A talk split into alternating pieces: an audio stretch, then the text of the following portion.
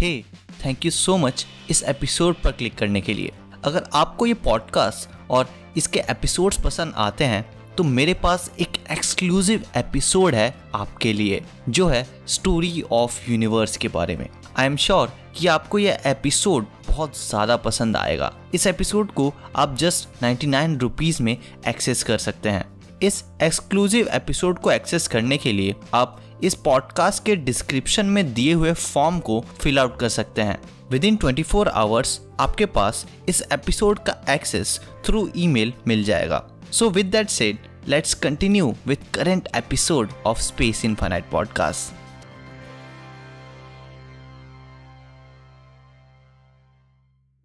एक सुपरनोवा तब होता है जब एक स्टार अपने लाइफ के एंड पर रीच करता है।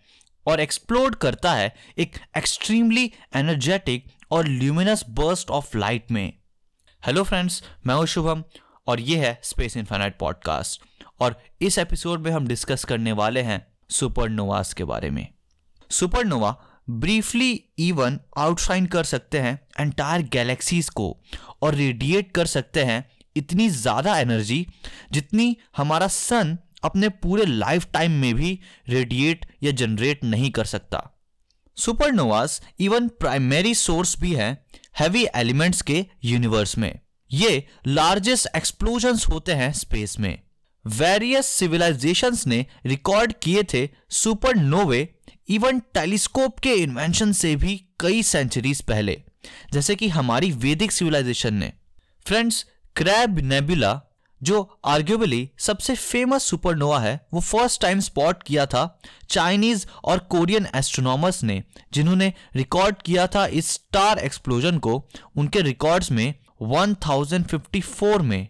सुपरनोवा जिसने क्रैब नेबुला फॉर्म किया, वो इतना ब्राइट था कि उन अर्ली एस्ट्रोनॉमर्स को ये इवन डे में भी दिखता था। ये term supernova first time use किया था वॉल्टर ब्रेड और फ्रिड्स ज्विकी ने माउंट विल्सन ऑब्जर्वेटरी में, जिन्होंने इसका यूज़ किया था रिलेशन में एक एक्सप्लोजिव इवेंट के, जो उन्होंने ऑब्ज़र्व किया था, जिसे एस एंड्रोमेडा कहते हैं, जो एंड्रोमेडा गैलेक्सी में लोकेटेड है।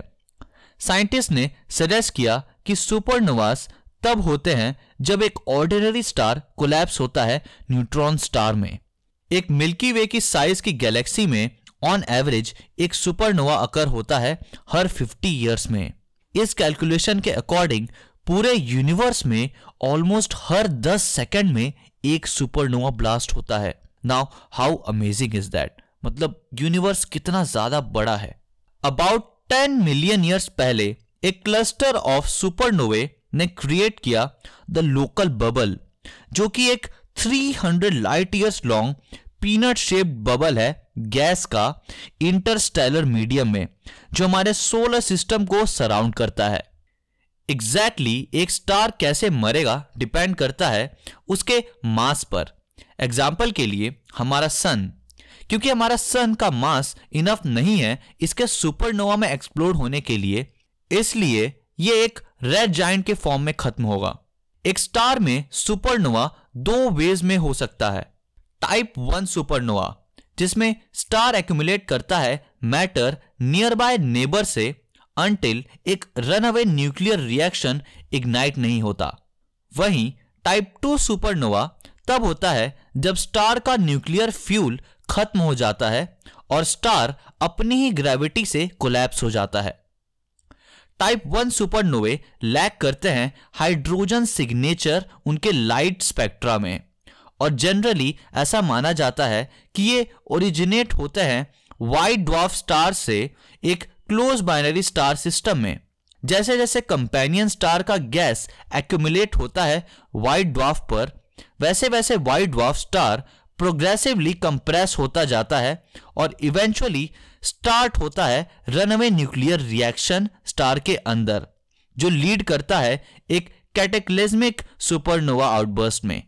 एस्ट्रोनॉमर्स भी टाइप वन ए सुपरनोवा का यूज़ करते हैं एज स्टैंडर्ड कैंडल्स मेजर करने के लिए कॉस्मिक डिस्टेंसेस इसके अलावा टाइप वन बी और one C supernova core collapse से फॉर्म होते हैं टाइप टू सुपरनोवा की तरह. लेकिन ये स्टार्स अपना most of outer hydrogen layer lose कर चुके होते हैं। इसलिए ये टाइप वन बी और टाइप वन सी सुपरनोवा की कैटेगरी में आते हैं। एक स्टार को as a type two supernova में एक्सप्लोड होने के लिए सेवरल टाइम्स मैसिव होना होता है सन से estimated about 8 to 15 solar masses जितना। इतना बड़ा स्टार इवेंचुअली अपना फ्यूल हाइड्रोजन और फिर हीलियम लूज कर देता है अपने कोर में।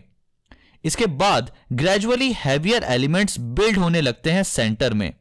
और स्टार धीरे धीरे अनियन लाइक लेयर्स फॉर्म करने लगता है मटेरियल का, जिसमें एलिमेंट्स लाइटर होते जाते हैं टुवर्ड्स आउटसाइड ऑफ़ स्टार एक बार जब स्टार के कोर का मास सरपास करता है एक सर्टेन मास को, जिसे चंद्रशेखर लिमिट कहते हैं, उसके बाद यह स्टार इंप्लोड होता है। इसी रीजन की वजह से इन टाइप टू सुपरनोवा को कोर कोलैप सुपरनोवा भी कहते हैं। इवेंचुअली ये इंप्लोजन बाउंस बैक करती है कोर से स्टेलर मटेरियल को स्पेस में एक्सपेल करते हुए। यही होता है सुपरनोवा इसके पीछे बचता है एक अल्ट्रा डेंस ऑब्जेक्ट यानी कि एक न्यूट्रॉन स्टार जो कि एक सिटी साइज्ड ऑब्जेक्ट होता है, जो पैक करता है मास इक्विवेलेंट टू सन के मास के एक स्मॉल स्पेस में।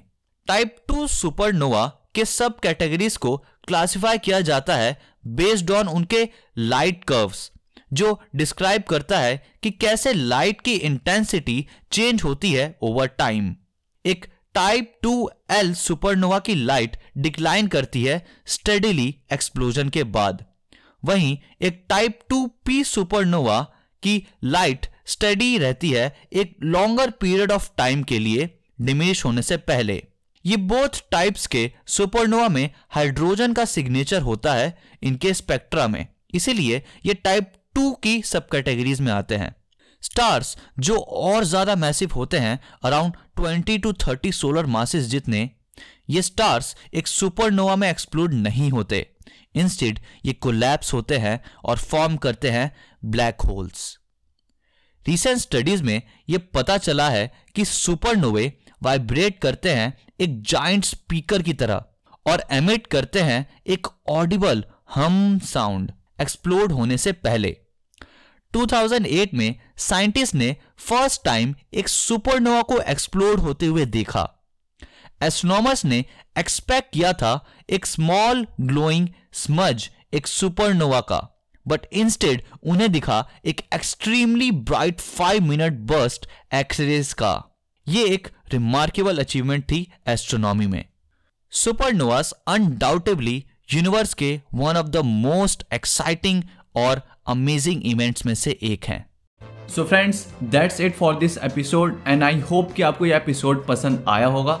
अगर आप इस एपिसोड को स्पॉटिफाई पर सुन रहे थे तो make sure to share with your friends and if you are watching this on YouTube, make sure to give it a thumbs up and subscribe to the channel if you are new to the channel. और मुझे आप comment section में बताइए कि हम और किन topics पर वीडियोस या फिर ऐसे पॉडकास्ट या फिर इन टॉपिक्स को और कैसे इंटरेस्टिंग तरीके से डिस्कस कर सकते हैं। Thanks for watching and stay tune to space infinite